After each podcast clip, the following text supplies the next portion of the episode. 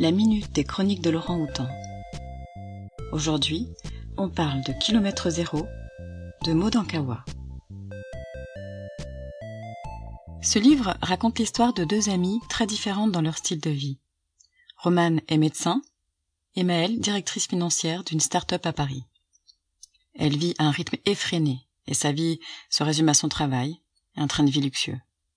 Un jour, Romane demande à Maëlle de la rejoindre chez elle, et là, au détour de la conversation, elle lui apprend qu'elle a un cancer. Elle lui demande également de partir pour le Népal, chercher quelque chose qu'elle a oublié lors d'un précédent voyage, et qui est une question de vie ou de mort pour elle.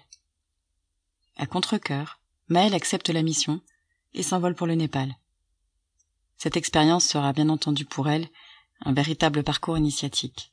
Tout au long de son voyage, dans l'ascension des Annapurna, elle va découvrir que la réalité n'est peut-être pas celle qu'elle croyait, et au cours de ses expériences, elle va apprendre à relativiser, à profiter du moment présent, à sortir de sa zone de confort, et surtout à faire confiance aux autres. Ce livre nous fait voyager dans les magnifiques paysages du Népal et rencontrer des gens tous très différents, mais avec les mêmes qualités, l'écoute de l'autre, l'émerveillement pour des petites choses simples, et le plaisir de partager et d'être ensemble.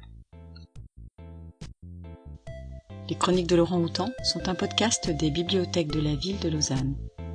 La chronique d'aujourd'hui vous a été proposée par Patricia.